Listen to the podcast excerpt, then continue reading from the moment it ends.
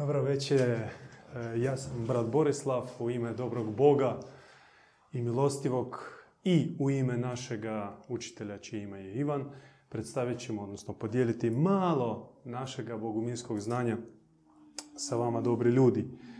Karma nije i ne može biti predmet i cilj duhovnog puta u smislu njene pobjede. Pobjede nad karmom, nad fatalnom kobi, programom obiteljskim koji te prati, jeste nešto što sa strane neba predviđeno kao prvi korak, to moraš odmah i brzo riješiti i ići dalje. No čovjek je toliko zgažen, toliko je stisnut fatalnim događajima, teretom koji je na njega stavio rod, obitelj, familija, da ne može razmišljati o višim ciljevima i dalekim nedostižnim planovima, poput biti nalik Bogu, po zapovjedi na sliku i priliku, biti mali Krist, mali Hrestos, radi čega se utjelovio i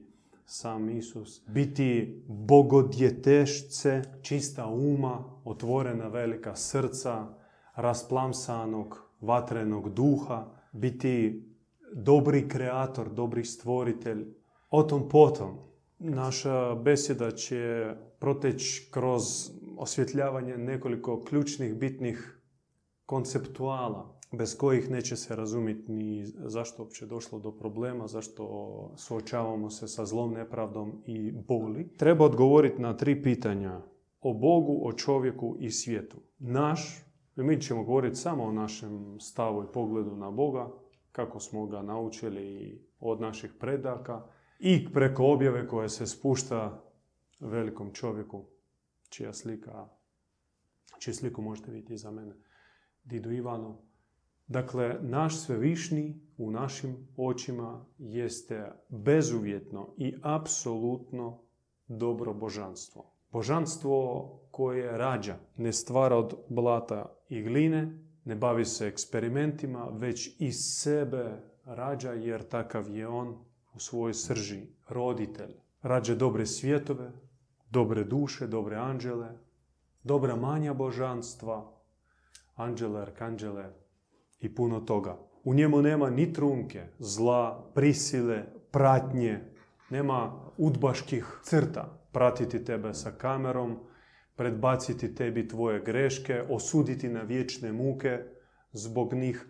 Ne traži on krvne žrtve kako bi izmolio njegov oprost, jer ako to ne uradiš, on te udavi, kazni ili pošali tebi onkologiju. Dakle, apsolutno dobro i predobro božanstvo. Čovjek, što god on sobom predstavlja danas, kakav je on danas, nesavršen, čaknut, paranoičan, pun strahova, u suštini kakav je on još s neba došao, je bezgrešan, čist, dobar, ali zamotan u folije traumatičnosti, nesigurnosti, kompleksa, adaptacijskih mehanizama ka prirodnim pomješanim zlim procesima, mora se postati, mora postati tvrdi, možda u nečem i žestoki, da opstane.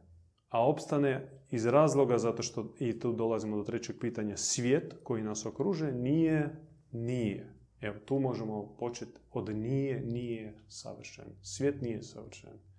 Da, on je prekompliciran, pogotovo sad eh, kad se otvaraju kvantne fizičke procesi i tajne i dolazimo do subnuklearnih razina i vidimo da koliko mi znamo o svijetu, o materiji, puno više ostaje onoga što mi ne znamo i nema ni naznaka kad bi došli do odgovora na pitanja što jeste svijet, svemir, zvijezde, sunca, uopće kak je nastao život sa fizičke točke gledišta. No, konceptualno, duhovno mi gledamo svijet koji nas okruže, uključno sa svim zvijezdama, galaksijama i multisvemirima, kao nesavršeni, kao pali svijet. Pali ne znači prokleti. Pali znači ne, nije onakav kakav je bio stvoren u početku. pali u smislu onaj koji je izgubio dio božanstva, izgubio dio savršenstva, no može sve to vratiti. Sad smo odgovorili na pitanja kakav je naš Bog, kakav je čovjek u svome proto zamisli i što je svijet. Mission jedan. I dolazi četvrto pitanje. Ok, a kak je došlo do pomiješanosti, ako ste spomenuli da svevišnji je čisti, savršeni, u njemu nema ni trunke zla, a zlo vidimo, naletimo na njega svaki dan i vidimo i u prirodi toga, i među nama ljudima, kak je došlo do toga. Ovo pitanje je prekompleksno. Odgovaramo na njega kroz jedno učenje, koje mi možemo uvjetno opisati sa dvije riječi, adaptacijsko preoblikovanje, zapravo tautologija, zato što adaptacija i preoblikovanje donekle su povezani. No, ne možemo u dvije riječi objasniti razlog pada, razlog e, nastanka tame. Ako je sve bilo svjetlo, kako je nastala tama? Ili je li ona uopće nastala, možda sve to opet jednota. No, mi smatramo da u jednom trenutku, zbog određenih razloga, tama se odvojila. Možda u početku ne u takvom opipljivom obliku i jasnom i konkretnom, ali sa vremenom se iskristalizirala kao, kao suprotno počelo, suprotni princip svjetlosti. I mi se nalazimo u trenutku kada na čovjeka djeluju i zle snage i slabo pokušavaju neuspješno djelovati svjetle snage. Čovjek više izložen zlim iskušenjima nego svjetlim, dobrim uputama s neba. Čak i ako mi odgovorimo na metafizičko pitanje što se dogodilo prije puno, puno milijarda godina, to nam neće puno pomoći danas jer evo, mi smo sad u konkretnoj, vrlo konkretnoj situaciji što dakle da činimo. I uglavnom treba razumjeti na naš stav da duša s neba pri utjelovljivanju prolazi mutacije. Ona gubi svoju početnu svjetlost i adaptira se ka zlim, brutalnim zakonima i principima po kojima živi vidljivi svijet. Postoje dio okruženje gdje se preživljava. Zato zatvara se srce, naravno, sva dobra osjetila, aktivira se reptiloidni mozak koji odgovara za tri glavna nagona, use, nase, podase, koji bližnjega tretira kao konkurenta ili izvor hrane, izvor koji se treba iskoristiti, koji oslanja se na nutarnju intuiciju, ali reptilske prirode. Njuši zrak, podozrijeva, sumnja, ne otvara se, e, nasmijan, ali to koristi samo kao masku da prekrije svoje dvostruke, trostruke motive. Ni sam već ne zna što je on zapravo i u stvari. Toliko maski je primio na sebe. Onda tijekom utjelovljavanja on, mora, on utjelovljava se u konkretnu sredinu, preko konkretnih roditelja, u konkretnoj obitelji, u konkretnom podneblju. I naravno prima kao spužva sve od te okoline. Naravno, na genetskoj razini on upije sve genetske crte od svojih predaka.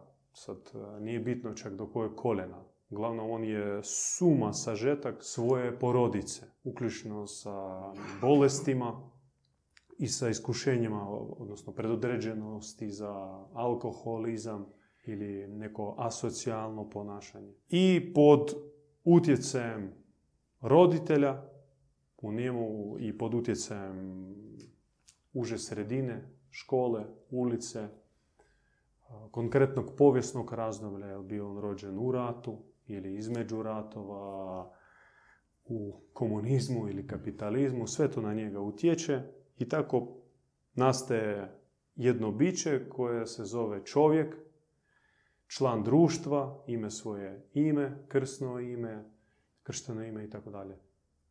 A u stvari je čvor svega i svačega. I sad, gdje tu je duša, gdje tu je onaj proto-original koji se stvorio ili rodio na nebu i po boguminskom učenju koji ostaje kao jezgra samo što se na njega namota puno slojeva prilagodbe. Kako doći iskristalizirati taj original, kako skinuti sa sebe sve folije, kako se riješiti utiska od konkretnih ljudi s kojima smo bili okruženi, koji su bili utjecajni u našem životu, pa sve do nekih idola glazbenih, hollywoodskih ili kulturno poduzetničkih. Kao sad je idol omladine Elon Musk i ono oblikuje mnoge milijune u današnjoj mladoj generaciji jer ga smatraju novom rock zvijezdom i hoću ličiti na njega, zvučat kao on, raditi sve kao on, biti mali maskići. I tako u životu svakog pojedinca. On je, da se čovjek počne toga rješavati, njemu se mora dogoditi nešto u životu. Mora se dogoditi invazija, intervencija neba. On živi 10, 15, 20, neki duže godina, 30, 40, u inerciji takozvanog fatalnog potoka. Njega nosi vreme plov, obilježen obiteljskim programom, kulturnim, odnosno društvenim utjecajem sa strane i to ga nosi kroz život sve dok se ne dogodi jedan šamar, jedan sudar sa svemirskim tijelom, objava. Objava je uvijek intervencija. Objava uvijek tebe zatekne, ona tebe izbaci iz, sa kolosijeka na kojem ti stoješ, iz kojega ne možeš nikam pobjeći. Intervencija logosa, glasa Boga, vox Dei, glas Boga, koji tebe prodrma do posljednjeg atoma u tvom tijelu, u tvoj duši, u tvojoj svijesti. Uzdrma i na trenutak, na sekund, ti izađeš iz svijeta, iz paradigme u kojoj se nalaze 7 milijarda ljudi. Evo, ti na sekund se odvajaš od svega vidljivog, od svih zvijezda, svemera, galaksija, od svih tvojih sugrađana, sunarodnjaka, od svih takozvanih aktualnih problema, trenutnih događaja. Sve to izblijedi u sekund, jer ti okusiš po prvi puta u životu dah vječnosti, dah originala. I u tebi reagira, probudi se također po prvi puta ono što jesi zapravo, a što je bilo atrofirano i uspavano i zatvoreno pod slojevima, folijama, talogom oblikovanja. To je objava. I objava daje se čovjeku radi njegova obraćenja. Naša predaja kaže da nema na zemlji ni jedne duše kojom ne bi se spustila objava, barem jedan put u životu a kaže se da i više puta. Dakle, ni jedne duše, ni jednog živog čovjeka i ni jednog od nekada živog, koliko ih milijarda je prošlo kroz zemaljsko utjelovljenje. Dakle, nema ni jedne duše kojom ne bi se spustila objava. Bog ne bi poslao znak.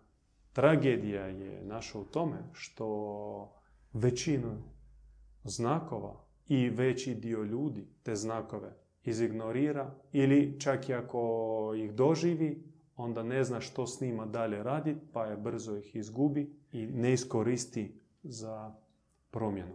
A razlog tome jeste taj što zemlja se osiromašila. Nestalo je onih koji bi mogli čovjeku pomoć fiksirati moment objave. Crkva koja je izdominirala i preuzela kontrolu. I sve do nedavno, do prije nekih 70, 100 godina kontrolirala potpuno čovjekov život. Od začeća do sprovoda i pokopa na groblju. Sve je bilo pod crkvenom kontrolom. Mi smo već generacija emancipirana. Rođeni smo od roditelja koji su bili emancipirani. Još su naše bake išle na misu i slušale latinske molitve i ne razumjele ništa. Iz mise Ave Marija, Gracija plena, Benedictum, ttt, izbubaš to, ništa ne kužiš, no sve obilježi crkva, kontrolira tvoje, tvoje sakramente, gdje ideš, što radiš, moraš doći prijaviti se na kajenje, na ispovjed kod popa, tražiti blagoslov. Uglavnom, život kroz generacije bio je kontroliran i usmjeravan od strane crkvenjaka. A pravih duhovnika, dušobrižnika nije bilo koji bi mogli uputiti čovjeka, koji bi njemu mogli otvoriti njegov viši i glavni cilj, radi čega on uopće tu na zemlji. Jer ima povratka tamo u nebesko stanje. Svjetiljke takozvane, svetionike, su poubijali, pougasili, eliminirali. I ih nema skoro, ih treba ponovno, oni moraju se rađati, moraju, mora se neko odazvati, biti oni. Pri tome što onaj ko se odazove na božanski poziv, biti, svjet, biti svjetiljka, biti dušobrižnik, biti pastir po Kristovom principu, on će doživjeti teške progone, klevete, blačenje, pljuvanje, pa čak i rizik da izgubi život radi toga što se događalo još do nedavno. Spalivali su, bukvalno spalivali su, nesuglasni. Što nam je dakle činiti? Kako iskoristiti e, božansku objavu? Jel možemo prvo zatražiti? Da li može ona se nam spustiti večeras ili sutra? Mi vam ne možemo garantirati, možemo samo posvjedočiti i zamoliti da ako vam se dogodi, nemojte je, nemojte je zloupotrijebiti, nemojte je preskočiti. Iskoristite božansku objavu. Ona vas poziva da se maknete iz svega što vam se čini osmišljeno, zdravo i pametno. To budete znali. To budete znali kad se ona vam dogodi, jer objava, intervencija s neba, ona kažem još jednom ponovim, ona pokaže prazninu svega što, od čega sastoji čovjekov život. Program, izgraditi karijeru, zaraditi novac, oplodniti puno ženskih maternica ili zahaklat e, momka i s njim izgraditi kuću sa brajdom negdje na podsusedu. Sve to izgleda banalno i prenisko za čovjekov poziv. Objava naša, barem objava, nas poziva na sveti rat, borbu protiv okupacijskog sustava koji se postavio na zemlji, na herojstvo, pokazuje nam na e, univerzalni princip organizacije društva, to jest bratske, sestrinske zajednice, zajednice slobodnih duhovnih ljudi, koji su udruženi, umreženi u, u savez sličnih zajednica i to su početne klice adekvatnog društva. Ne državni aparat, institucije, financijski, financijska paučina, medicinska mafija i sve te svjetske organizacije koji samo iskorištavaju čovjeka i živu radi sebe, naravno kao i bilo koja birokracija živi samo da opskrbi sebe. Uhljebi ne brinu se za druge, uhljebi kao i paraziti živu radi sebe i radi svoje, svojeg potomstva. A neko se mora protiv toga boriti i mora pokazati, realno pokazati alternativu kako se može živjeti drugačije. Evo, mi se trudimo, Bogu mili, razumijemo da nije jednostavno, ni zbog naših inercija i prošlosti iz koje smo došli, a ni zbog e, cjelokupne situacije. Mali smo, no imamo ambiciju i nad ne slagati se. I vas na to pozivamo. Konkretnije za karmu, ako mi govorimo, treba gledati na roditelje, treba, kako, kako kako prolazi zaključak ili analiza svog fatalnog programa. Prvo, treba osoba koja ima dar dobrog svjetlog pogleda, koja može pogledati tvoju situaciju, tvoje srce, tvoje stanje. Ta osoba mora posjedovati dar od Boga, ali i svoje praktično iskustvo pobjede. S džabe nadareni karizmatički čovjek, ako nije imao iskušenja, to jest ako, je, ako se rodi u nekoj svetoj okolini, kome će on pomoći? Kako kaže naš djed Ivan, onaj kojega je mučila požuda i koji je pobjedio, pornografija, masturbacija i tako dalje, bio baš ono opsjednut time i osjećao kako to crpi život, pretvara njega u paranoika i neurotika. Ali to pobjedio uz Božju pomoć i sad dođe neki mladi momak, pita, jel mi možeš pomoći? Mogu. Jer bio sam tamo gdje si sada. Evo, radi što ću ti reći, ima šanse da ćeš ti pobjediti. Kao i liječnik, znate, najgora situacija kada dođeš kod liječnika, trebaš pomoć, a vidiš tog doktora i ne znaš jel bi sad njemu masaže radio, njemu neki savjet dao, jer tako zgleda da evo, još tjedan dana i čovjek je gotov na mirogoju. I šta će on tebi moći pomoći? To doktor, liječnik, on mora izgledati zdravo. Nađite mi u gradu Zagrebu pet ili deset doktora stručnih koji rade u struci, koji izgledaju zdravo i koji imaju trag uspješnih izlječenih pacijenata. To su zaista rijetki.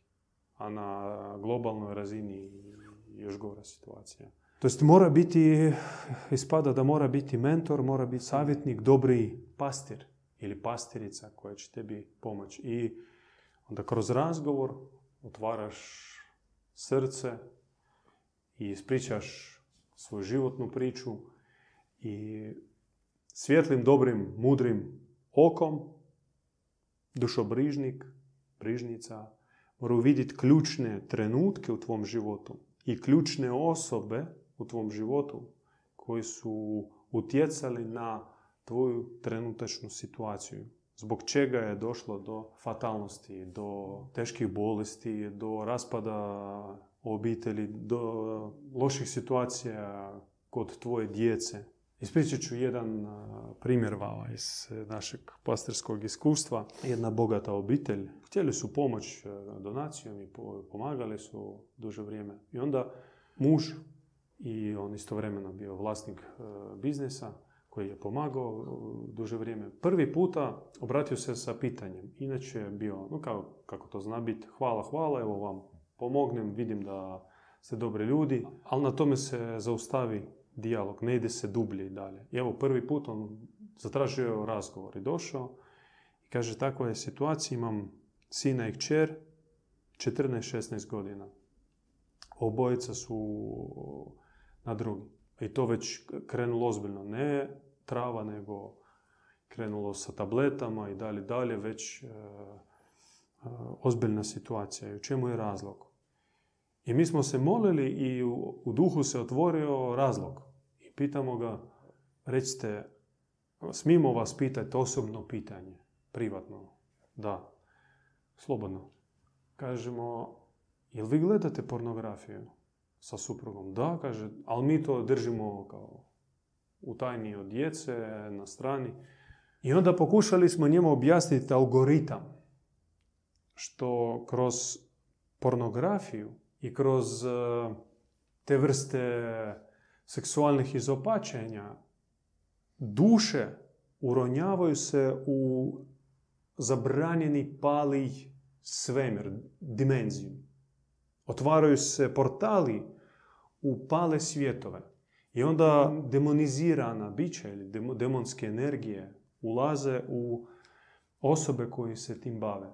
I onda kako su oni spojeni srcem sa djecom, to se kanaliziraju djecu. Za djecu se otvaraju isti portali. Kod njih se to realizira kroz obsesiju drogom. Ista naslada, samo drugačije vrste. I sve dok smo to pokušavali objasniti, on je slušao i u jednom trenutku, čak bez pozdrava, on samo skočio i potrčao. Poslije se javio da, da je shvatio. Hvala Bogu, on je uspio uvidjeti da on služi kao razlog iskušenja za svoju djecu. Postoji zlatno pravilo. Roditelji odgovaraju za greške i grijehe svoje djece. Na nas su roditelji stovarili svoj teret, svoje strasti, svoje potlačene, nerealizirane želje i ambicije kao otac koji se polomio dok igrao nogomet u juniorskoj lizi, sad on će dati i sve pare i zadnji atom energije da svog sineka ugura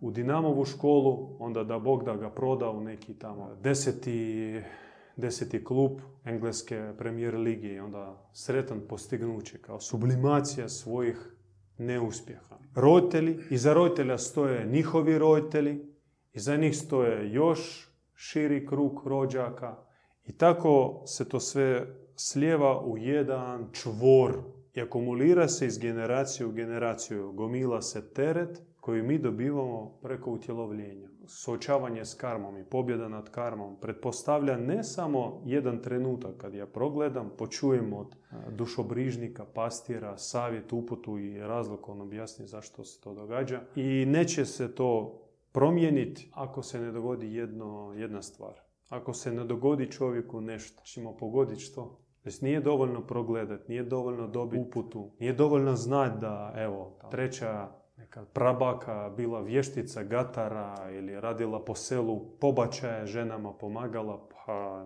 takav zli, zli teret je nagomilala da pola njegove, njezine djece se poubijalo ili završilo u ludnici na Vrapču.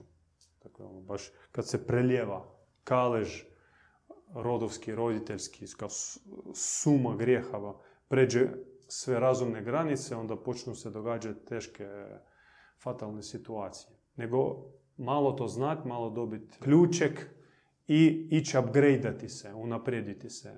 Čovjek se poziva na preporod, novorođenje.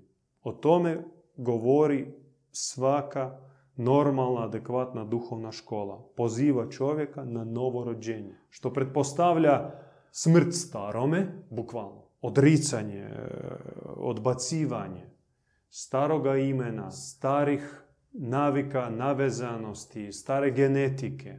Sve sa čim si bio poistovječen. Sa svojim prezimenom, sa kvartom u kojem si odrastao, sa školom, sa znanjem koji si stekao, sa ljudima koji su bili utjecajni u tvom životu. To mora nestati, umreti za mene.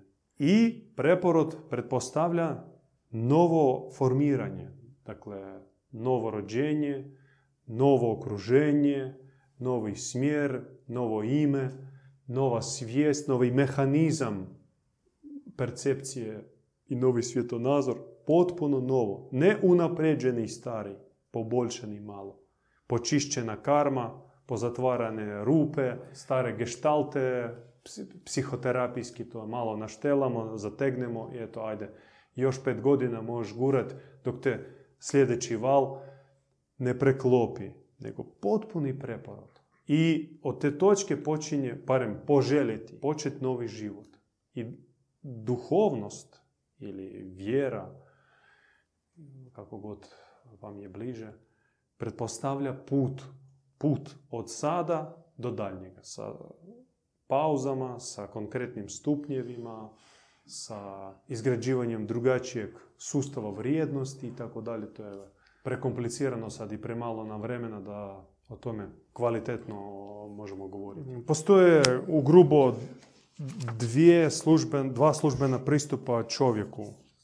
Religiozni pristup da je on produženi Adam, Adamovo sjeme, odnosno posljedica pada. I čovjek, kako je rekao takozvani Sveti Augustin, crkveni učitelj, ne može, a da ne griješi. Na latinskom to zvuči non pose, non pecare. Ne može, a da ne griješi. Što znači da čovjek greši u svemu što radi. Misli, voli, kuha ručak, stvara obitelj, ide u posjet susjedima u svemu postoji grijeh. Na tome stoji crkveni pristup čovjeku. On je pao do sudnjeg dana, do otkupljenja. Čak i ako, kako oni kažu, ti primiš Isusa u svoj život, njegovu žrtvu otkupljenja i prođeš sve sakramente i do zadnjega časa svoga budeš svjedočio svoju vjernost, lojalnost Isusu, tim se možeš samo ufati da na sudni dan bit ćeš opravdan od grijeha. Jer garancije nema. Nema garancije. Ti ne možeš sada kupiti u crkvi, bukirati apartman u rajskome vrtu. To tako ne funkcionira, oni tebi ne obećavaju. Radi što moraš i nadaj se u konačno spasenje. A podli Augustin, baš je podli, ješ je drugu tezu iznio o predodređenosti, da unatoč svim tvojim naporima, a sukladno početnoj tezi da si ti grešnik, što god da radiš, samo Bog odlučuje ko hoće se spasiti, a tko neće. To sad ja vam objašnjavam koncept e, predestinacije, predodređenosti. Dakle, unaprijed, sukladno crkvenom Augustinovom učenju, unaprijed je predviđeno tko hoće, a tko neće biti spašen. I zato, pazite, e, može biti paradoksalna situacija da čovjek kratke, krotke naravi, miran, blag, bezazljen, koji pomaže svima naokolo, nikom ne čini zla, on dobričina. Samo zato što on je grešnik i njemu nije predodređeno da bude spašen, on će završiti u paklu. Moguće je takva situacija. I suprotno, neki manijak, ubojica, pedofil, lažov politički uhljeb prevarant, može biti spašen. To jest, oni su otprilike u istoj situaciji i samim time crkvena dogma i crkveno učenje čovjeka demotivira da išta poduzima u smjeru pobjede nad grijehom. Zato što u crkvenom religioznom pristupu pobjeda nad grijehom, pobjeda nad zlom, pobjeda nad savršenstvom nije predviđena. Tam uopće nema napretka, nema, nema puta kao takvog. Samo na sudni dan vidit će se ko hoće, ko neće biti spašen. Drugi pristup, on dolazi s takvim zvanim, s takozvanim, uvjetno rečeno, pokretom New Age-a. On je šareni, naravno, ali ajmo tako ga malo suzit. Kratke teze da čovjek je božanstvo po defaultu i samo mora osvijestiti svoju božanskost. On je sam Bog i kreator svemjera u kojem živi. To jest po tome ti, brate, ti si Bog, a mi smo glumci u tvojoj predstavi. Pri tome što ti nisi nas pitao hoćemo li biti glumci u tvojoj priči ili ne, ti od tako kaže u grubo New Age kao vladaj, kraljuj, budi kralj nad nama, bez da pitaš nas. A mi kažemo, možda i ne bi.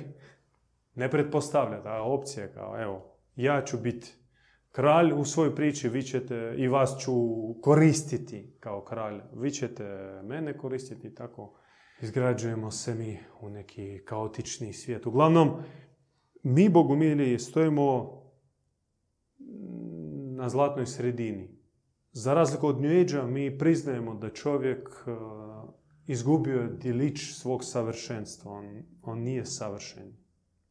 No za razliku od uh, crkvenjaka religioznika, mi ne samo što ne negiramo mogućnost pobjede nad nesavršenstvom, nego to nam je zapovjedano s neba, od Boga, da postanemo savršeni, da postanemo nalik Bogu, da postanemo kristi, a žene postanu bogomajkama, boginjama, bogorodicama. No, tu ako zanemarimo glagol postati, što pretpostavlja napore, put, određene prakse, i izbore, i krize, i uspone, onda neće biti ploda. Od, mi stojimo na tom glagolu i ponudi trezveno, adekvatno razumijevanje da smo bili savršeni, ali smo izgubili savršenstvo, ali možemo postati još bolji nego smo bili, tako kaže naša objava. I dva i pol milijarda živih kršćana, a koliko ih je bilo kroz povijest i ko se rodio. A rečeno u, u evanđelju, morate se roditi na novo. Jeste čuli taj stih iz, iz evanđelja? Morate se roditi na novo. I gdje su, gdje su ba rođeni? Sve Gdje se- rođeni? Svi su purgeri kršteni. Di su rođeni od ozgo? Svi su primili sakramente, uključno s tim zadnjim obaveznim sakramentom, krizmom. Primili duha svetoga. E što milijun ili 800 hiljada, koliko nas ima tu u Zagrebu, sa duhom svetim hodaju. Hodajući, po, hodajuće posade duha svetoga, a da, to možemo vidjeti po birtijama, po nogometnim utakmicama, već e, kad se vozimo Slavonskom avenijom, ka- ka- kako se volimo, kako dodjeljujemo duha svetoga jedan drugome. A to je baza, to je osnova. To je glavna Kristova poruka. Mora, mora se roditi na novo. Da u njoj ne znaju uopće niko i ništa. Jer njegova propovjed bila o ocu, o dobrom ocu koji čeka svoje dijete. A zadnje riječi na križu, kad je bio razapet, bile su upućene Ivanu kao svom nasljedniku. On rekao, sine, sine rekao, evo ti majke, majko, evo ti sina Marije. On uputio na, na Mariju. On je uputio na Mariju kao na majku.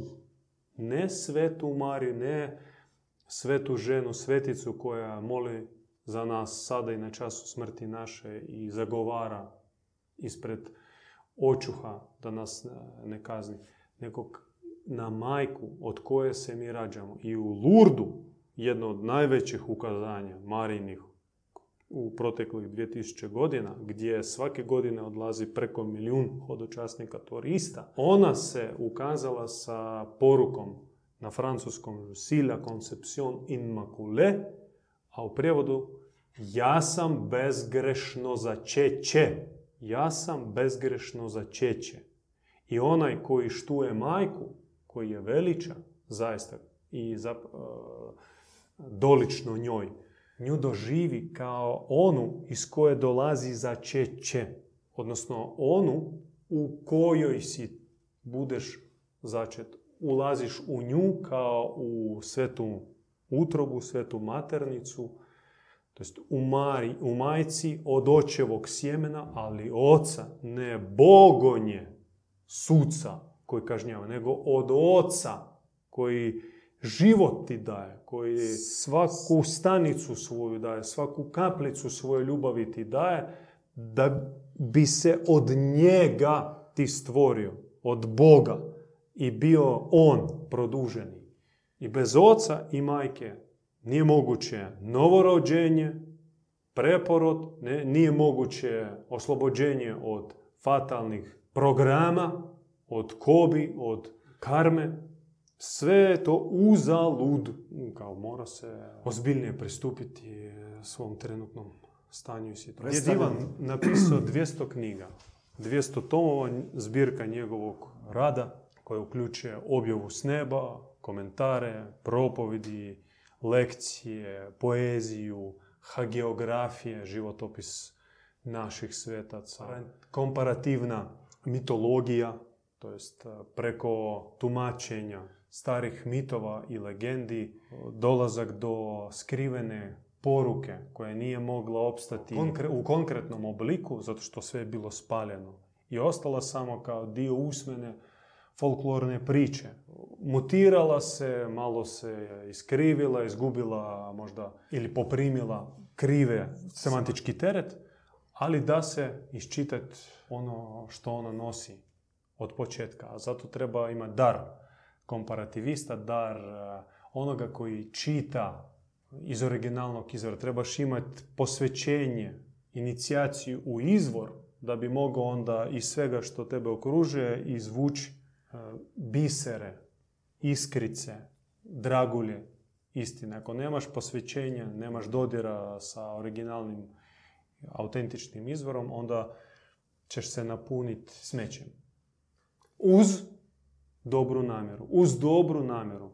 Tu na zemlji djeluje zakon nepravde. Zemlja je mjesto i o tome smo rekli, pošto je pomiješano. Na nebu možda da, tamo uopće nema zla. Tu na zemlji ako e, djeluje zakon nepravde, to jest dobri čovjek će biti uvijek potlačen, iskorišten, kako se e, kaže u narodu, dobri je prijatelj budale. Zato što nema na zemlji Božjeg zakona. Ne djeluje Božji zakon na zemlji. On se mora spustiti i mora u nekim sredinama početi vježbati i koristiti.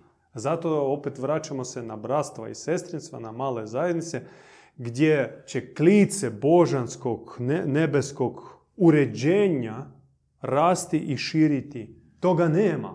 Kažem, izdominirala je crkva i kao mi svaki kvart ima župu. I mi smo dio nečije župe. Šta nam to znači? Jel to nas uzdiže, oplemenjuje? Znamo mi šta je kaptol. Znamo mi šta je Rim. Znamo šta su ti patrijarsi, monasi, redovnici. Znamo mi sve. Nismo glupi. Hvala Bogu. Ako oni kao naj, naj božanskije, najbožansko prisutstvo tu na zemlji, kako oni deklariraju. Onda šta pričate o lajkadu? Zakon dobro da se vrati dobrome. to jest, e, taj zakon mora i on se formira samo u okruženju posvećenih Bogu ljudi. Ne može ovca e, nahraniti vuka nikada i pretvoriti ga u ovcu. On će doći po drugu ovcu. Kako živjeti u, u, u, prvo u zajednici, u okruženju posvećenih, adekvatnih ljudi. To je jedna stvar. Onda kako izgraditi odnos zajednice koja živi po nebeskim zakonima prema društvu koji ne zna i ignorira i prezire nebeske zakone, pošto je naučeno mm, živjeti po zakonima polupravde, ili nepravde, zakon jačeg, zakon elite koja šiša ovce kao gomilu. To je druga stvar. I treća stvar, e, plan da na zemlji ili u širom obliku zavladaju ipak dobri božanski zakoni, da dobro se vraća dobrom. Dobro, ono ne traži definiciju. Dobro je aksioma. Dobro nije pojam koji traži definiciju. Kao ljubav, kao mudrost, kao milosrđe. To su univerzalni koncepti. E, naša je što smo izgubili originalno značenje tih pojmova. No to ne znači da oni nam neće se vratiti, ali oni neće se vratiti semantički preko definicija, nego vratit će nam se kao objava, mi, vratit će nam se doživljaj vječnih vrijednosti. Mi čak na svoj podsvjesnoj razini mi se razumijemo. Na podsvjesnoj razini, duboko u srcu, mi znamo što je dobro i nam teško to iskomunicirati i ne treba. I pogrešno ići kroz pasuse opisivati što je dobro. Dobro je dobro. Ono od početka i ono je vječno. Iz njega smo stvoreni i njega nosimo u sebi. I aktivacijom njega mi ćemo ga svjedočiti u malim stvarima i velikim stvarima, u mislima, riječima i dijelima. Malo o glasu, glasu s neba, vox dei, di da čujemo Boga, ex katedra, ex altaris, od popa koji nam čita. Apostol eh, je reče Ivan de ili kod gatare odemo da baci grah, što nam zvijezde kažu. Di da čujemo Vox Dei u sebi kao glas intuicije. Je, zaista, ko može nam garantirati da to Boži glas, a možda to je glas našeg e, polureptila, guštera koji sav je napet i bori se za egzistenciju i onda tebe vodi kroz život. Sad googlaj God's Revelation i otvorit će valjda tisuće ljudi, tisuće imena koji čuju Boga, koji kažu da čuju Boga. Knjige su napisane, profeti, proroci, vidioci. Naši stari govorili ovako. Kriterij jedan, samo jedan. Ako objava poziva na preobraz, onda je od Boga. Ako ne poziva, posumnjajte. To jest ako ona samo informativna, lijepa, zanimljiva, ali ne poziva vas na promjenu, ne poziva, ne dodiruje e, živac vaše savjesti, ne uzdrma vas i ne osvjetli i ne pokaže da mjesto i stanje u kojem ste vi sada trenutno je antibožansko i ne motivira, ne daje im poticaj, snažni poticaj da se promijenite, onda pristupajte tome kao filozofiji, informaciji, ali ne i božanskoj objavi. Onaj koji vapi, taj će doživjeti objavu. Sit ne može čuti Boga. Čak i ako njemu priđe i ovako bude u lice govorio. On će reći, ok, a žedan će počuti. Zato ono što mi možemo biti malo žedni i gladni, ne biti siti. To je najgadnije. Čak i u našem bogomirskom stanju, to u našoj zajednici, s obzirom da imamo veliko bogatstvo riznice i slušamo živog velikog čovjeka, on veliki zaista i puno zna i intelektualan i imamo priliku ga slušati stalno uživo, biti u razgovorima, u dijalogu. Nam ne fali ni intelektualne hrane, ni emotivne, ni molitvene, ni blagodatne hrane. No, i kod nas postoji rizik da se zasitimo. I, I mi sami sebe stalno stimuliramo biti žedan, biti gladan. Najlakše čak uh, se zasititi u, u, u bogatom okruženju. No zato Bog se pobrine pa nas malo u pustinju odvede. Radi nas samih. Žeđaj. Budi žedan i tebi će se spustiti.